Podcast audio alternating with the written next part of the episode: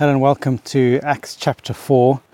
My name is Lloyd and we are journeying through this book, this book that describes the acts of the apostles, the acts of God in the early church, the New Testament church.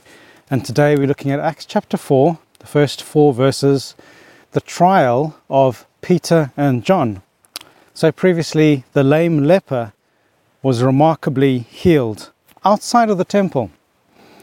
But those who ran the temple, the religious elite, did not like that.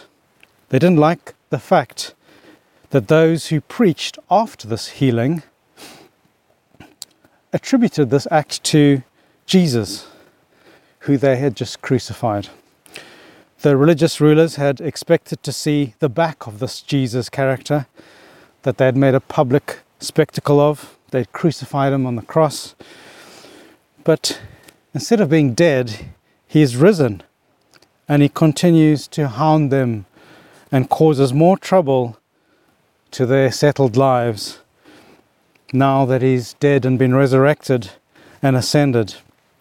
So Jesus is now challenging their prestige, their power, their position in the Jewish circles and the Jewish religious elitist circles. They're persecuting of him, their persecuting activities, had seemed to fizzle away after the cross. They almost lost their, they, they thought it was all over. But suddenly, after these first few chapters of peace, so to speak, in the book of Acts, first three chapters, we hit chapter four with a trial. And this is the first trial of the early church. So we're going to see this constant harassment of the church going forwards by the enemies Pharisees and scribes and Sadducees who wanted to see the end of Jesus. They wanted to see him dead. They expected to see his, his, the end of his, his life being the end of his ministry. But no, Jesus comes back. So we must contend with the fact that the newly formed church, now full of spirit filled believers, followers of Jesus, must face persecution. There must be persecution from now onwards. But they are bold, they are not afraid to die, they are zealous, they are passionate, and they're totally different to the group of believers we saw coming up to the cross where they all abandoned Jesus. So let's bite into chapter 4 of the book of Acts and see where God will lead us. So I'm going to read out the first four verses.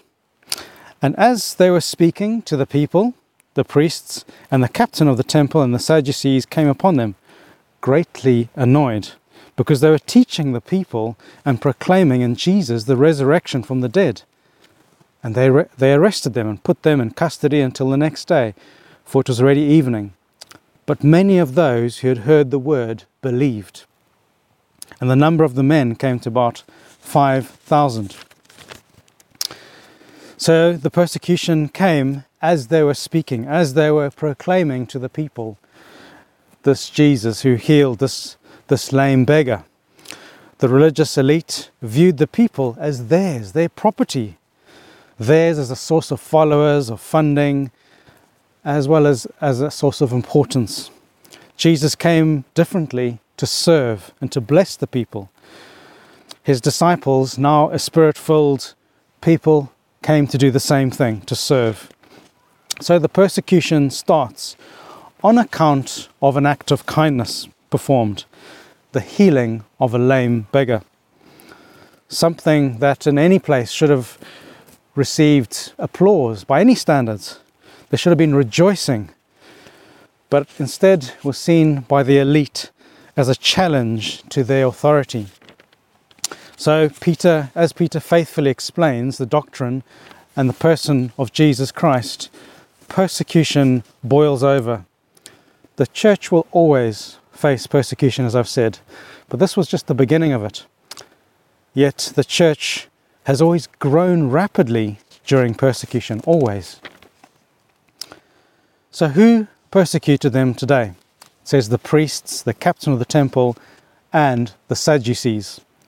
So, let's look at these groups of people. The priests, they were meant to be representing the people, caring for the people, shepherds. They were meant to be teaching them, serving them, marrying them, burying them. They were meant to be the shepherds of the flock. They had shown their true colors with Jesus, and now they step out of the temple not to care for the people and to rejoice in this healing, but to punish those who were caring for the people in their place. They hate that another has done a kindness right on their doorstep. They hate that, that another has moved in and blessed the people where they should have been doing that. So you might have expected them to have been excited. You know, revival had come to the temple, to their temple. Let's teach about it. Let's explore it. Let's speak.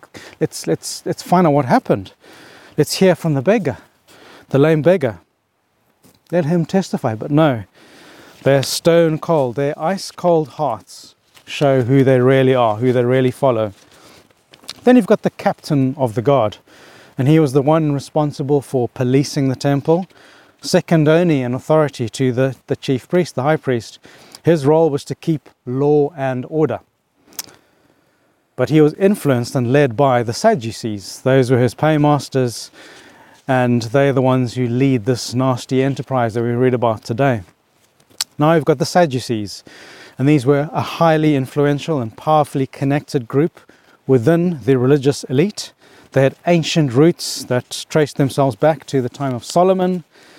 They were very wealthy, very materialistic, very worldly, aristocratic, and they had control, political power over the temple.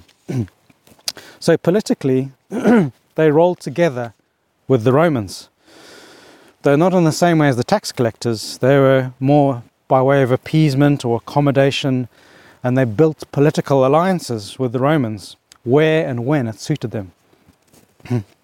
so they played politics power politics through their position in the temple. They were on paper the church leaders of their day, but in the eyes of God, they were the ungodly bunch that were running the show through power and they had been rejected by God. Their doctrine, they held to the law of Moses very tightly, very, very tightly. They denied any other teaching but that of Moses. In particular, they denied resurrection, so the resurrection of Jesus was very difficult for them to take on board. They were very against that. They were very against life after this current life. And this is why the whole episode about Jesus was so offensive to them, for it blew a massive hole in their man centered theology. So they are the leading opposition to the gospel because they were the ones chiefly opposed to Jesus. They're the ones who, who turned against him. They're the ones who concocted the crucifixion and, and, and riled up the crowd to have him crucified. So these Sadducees came from their lair, the temple. They came outside and they came upon a most awful sight for them God at work amongst his people. And this made them greatly annoyed why? Because Peter and John were teaching the people and proclaiming in Jesus that the resurrection of the dead was possible. That's just what Peter had been explaining in, in Acts chapter 3. They were so opposed to God and his work that they rejected his Messiah. They're not even expecting a Messiah, but they hated anything to do with such suggestions. Having already explained and developed a theology that the Messiah had come and gone. So the truth annoyed them, it challenged them, it was a difficult thing for them. So they arrest them and put them into custody until the next day, as it was already evening. So they had the power, and so they used it. Instead of promoting the gospel and celebrating, they clamp down on this story, this healing, and they halt it as far as they can. But many of those who had heard the word believed. The number of them came to about 5,000. So they thought to stop the progress of the gospel, but the gospel just sped ahead, went faster. They locked up the apostles, but they could not lock up the word of God, the gospel, because it was it, it is and always was unchained. People spoke to one another and it convicted their hearts. They heard and they believed. 5,000 of them. What a remarkable number. It's not just the healing, but now people are believing. A large crowd. So the crowd had heard enough of the lifeless preaching from within the temple So they, what they went and saw outside the temple tasted and looked like something authentic, and they instantly believed because they saw the hand of God upon it. And so the gospel has power to save. How miserable are those who, instead of belief and joy when they encounter Christ, those who long to see God's work ending, they feed on lies and they walk in them. They cannot bear the truth like these Pharisees. So sad and so miserable for them. So while the apostles spent the night in the jail for being kind and for healing a lame beggar, the gospel catches flame on the dry stubble of 5,000 hungry hearts outside the temple.